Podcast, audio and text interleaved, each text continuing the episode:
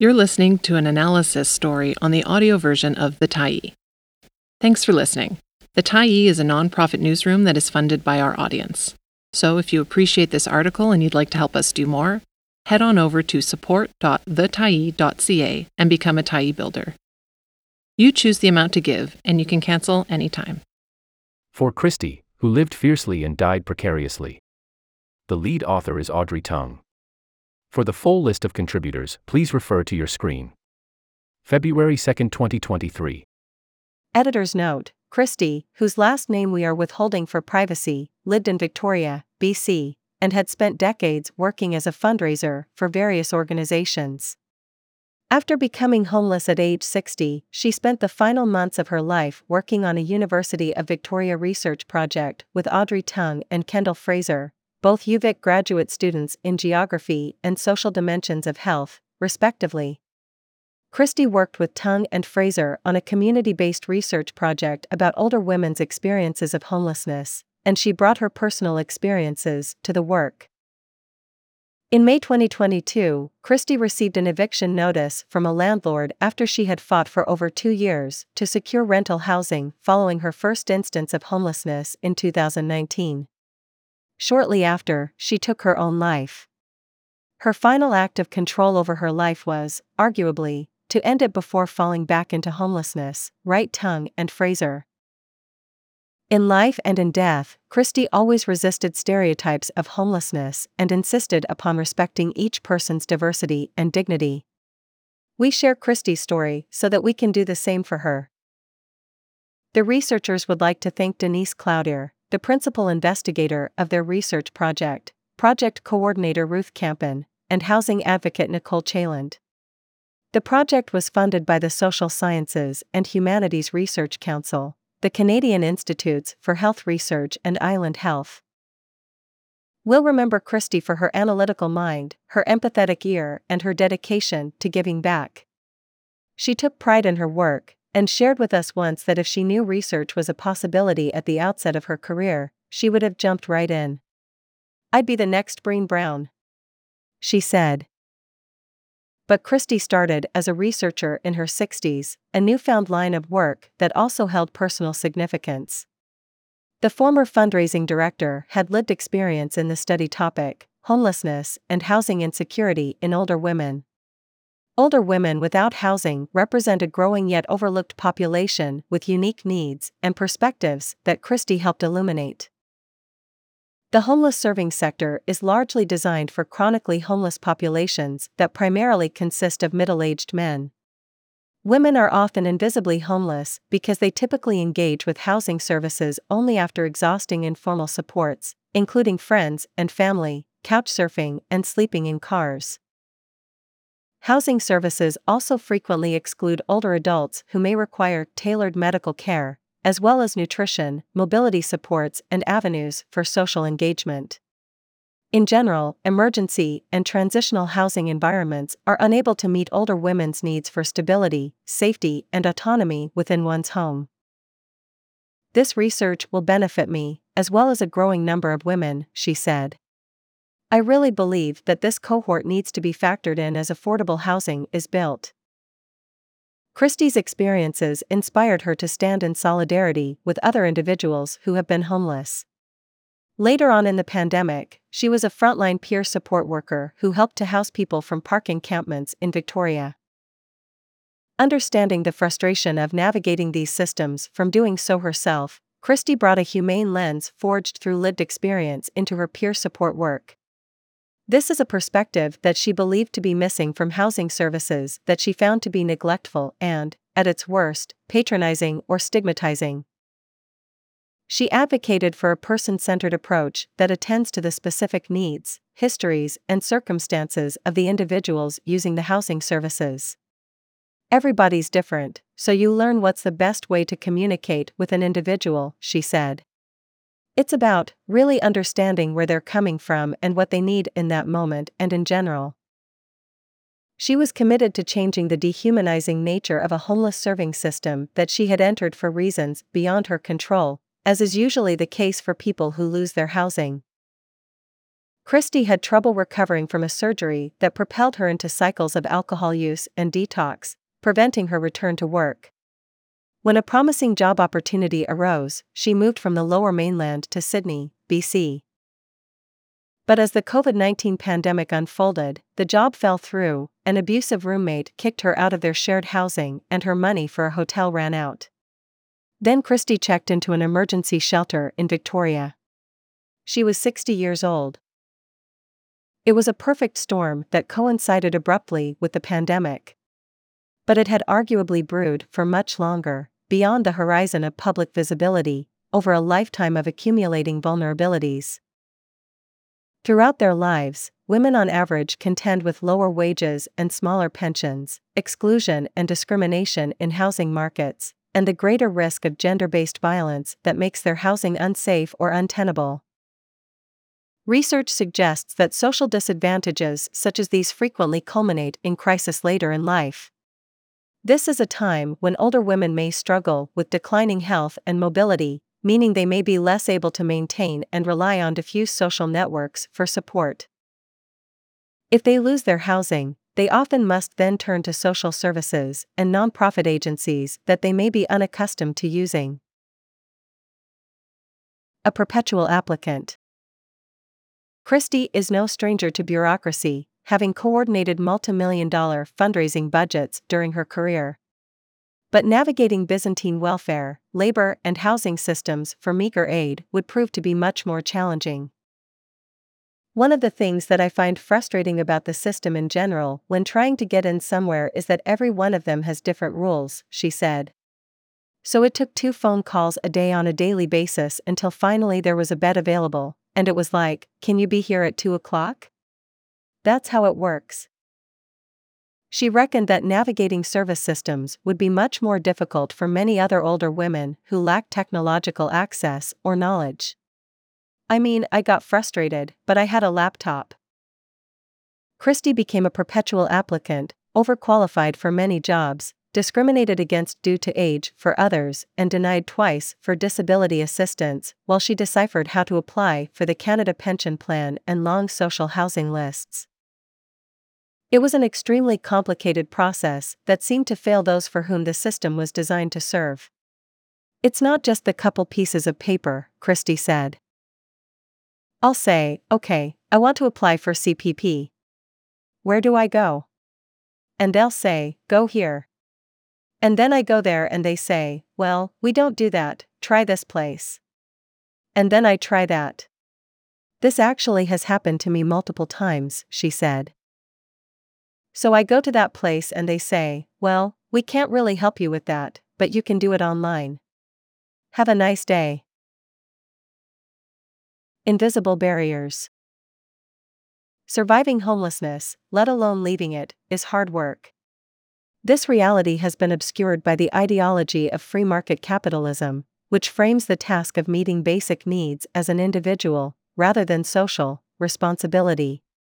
It blames the victims of systemic disadvantage and discrimination through ascribing long standing and entrenched structural deficiencies, like an inadequate social safety net, to so called personal shortcomings, such as substance use or laziness. It shames usage of social programs and services, which are themselves often attached to restrictive, disciplinary, and disempowering conditions as well. In these systems, people can be dehumanized, and their human rights, including their right to housing, can go unrecognized. These attitudes are ingrained institutionally, interpersonally, and internally. Pervasive stigma and discrimination, both experienced and anticipated, alienated Christy from those closest to her. I had two friends that were like 30 plus year friends, and they both dumped me because I was an alcoholic, one by text and the other by email, she said. I found myself just being embarrassed about being homeless and still using alcohol, so I was not in touch with people. Even my family. For someone as independent as Christy, what was just as damaging as the loss of social connection was the loss of her personal capacity. Women who are homeless, particularly from older generations, often feel additional shame in the service environment because of social expectations that women provide care instead of receive it. Many women, like Christy, thus avoid asking for help even when they need it most. I never want to impose on anyone ever and believe myself to be self sufficient. And so I don't think it occurred to me to prevail on the kindness of somebody else to take me in, she said. I just thought, okay, well, I'm gonna get an apartment and a job and all of that, and of course that didn't happen. The straightforward path to success, driven by personal industriousness alone and unencumbered by social barriers, is as mythical as consumer freedom in an unaffordable housing market. It was not the reality, even for someone as self reliant as Christy, who internalized the stigma that was attached to her deviance from this trajectory. The pandemic has highlighted that existing social supports have been largely inadequate for guiding people out of homelessness, many of whom become further indentured within unsuitable housing services and environments. Christy, for instance, was denied a subsidized apartment in a regional Housing First program that deemed her two months of sobriety insufficient. Ironically, her history of alcohol use was initially exacerbated by the distress of staying in emergency and transitional housing facilities. I was literally afraid for my life. As with most people entering the shelter system, Christy began in a low barrier emergency shelter that is open to everyone. While these environments are supposedly universal, they are frequently dangerous or unsuitable for people with specific needs for their safety and well being, including women and older adults. The low barrier approach appeared to be quite literal, with nothing but three cubicle walls and a shower curtain separating Christy from the chaos. She could hardly venture out to the showers, where some people slept instead of in their cubicles. These enclosures, they probably figured, were hardly distinguishable anyway. People perceived to be vulnerable are frequently targeted in instances of exploitation, harassment, theft, and violence during experiences of homelessness. Studies have documented the pervasive victimization of older adults, women, and other marginalized populations in shelter environments. Older women in shelters inhabit the intersection of multiple systems of oppression, including violence based on gender, age, and disability. Christy had her wallet stolen, had her underwear stolen, had experienced unwelcome sexual advances, and had panic attacks, all while having no one she felt she could turn to. I was literally afraid for my life, Christy said. I pretty much stayed in my little cubicle for a month and slept a lot because I was too afraid to interact. It was depressing. Pre existing challenges within the shelter system were exacerbated during the height of the COVID 19 pandemic when people using shelters, including Christy, were frustrated and confused with new and evolving regulations. Meanwhile, shelters themselves were largely unprepared and under resourced to deal with these rapid changes and increased demand in emergency housing services. Initially, Christy coped by drinking to numb out everything that was going on. But soon, she found that this was inadequate to deal with the stresses of the shelter environment. When her desire to leave became stronger than her desire to drink, she stopped her reliance on alcohol for a period of time. This was another thing that she had to achieve on her own, since the substance use programs available to Christy had also been unsuitable and unsafe for her. But substance use, similar to housing insecurity, was a challenge that she could not fully overcome in the absence of adequate social supports. Fragmented, paradoxical systems. Christy managed the remainder of her stay in shelters by strategically suppressing or emphasizing aspects of her identity to draw less attention to herself. She changed her appearance to fit in, and also adopted the pseudonym of Christine to compartmentalize her identity in homeless shelters. Contrary to convention, Christy's name is not an abbreviation, but the full form, reflecting her Scottish heritage. It is familiar yet non-conforming, much like Christy herself, who subverts dominant narratives about who can become homeless. When she couldn't take it anymore, Christy spent several weeks calling different places with different rules, then proceeded to move into one shelter after another. This is a reality of the shelter system, in which many people are shuffled around as they wait for years, and in some cases over a decade, to secure long term affordable housing. Oftentimes, they struggle to navigate a fragmented system that also exhausts their capacities to do so. The pandemic triggered an additional influx of people onto housing waitlists, which typically prioritize families with children and people who are unsheltered and chronically homeless. Christy, who entered into homelessness later in her life, did not fit into those categories. As an older woman, she could not afford to work her way through the system and wait indefinitely for permanent housing. And the majority of long term non market housing for single individuals consists of supportive housing, which is often characterized by constant surveillance, authoritative rules, and a lack of safety. For many older women like Christy, supportive housing would not represent a home. Even as Christy cycled through temporary spaces, she persisted in her search for employment. After staying in a transitional housing facility where she had a higher degree of privacy and stability, she returned to market rental housing and secured a job working for a health charity. But these journeys rarely reach tidy conclusions, given the precarious nature of housing and labor markets today. The homeless serving system is fraught with paradox. It establishes structural barriers that exclude, yet uses shower curtains as walls that expose. It offers scarce support when it is requested and intervenes in ways that are sometimes harmful. It puts individuals under the same roof while simultaneously fragmenting the various housing and wraparound services they need. It preaches personal responsibility yet decreases personal capacity. It reinforces stereotypes about homelessness and fractures individual identity. A systematic shift toward a trauma informed, culturally safe, and person centered approach is needed.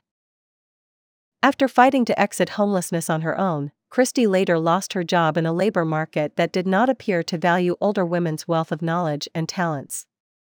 Even for those who are able to resolve their own homelessness like Christy, older women's housing, livelihoods, and lives themselves often remained precarious. With a sudden eviction notice following over two years of work to secure a stable place to live, Christy lost her housing in an unaffordable housing market that prioritizes commodification over compassion. That's when Christy took her own life. She couldn't take it anymore. And neither should we. Thanks for stopping by the Tyee today. Anytime you're in the mood to listen to important stories written well, we'll be here.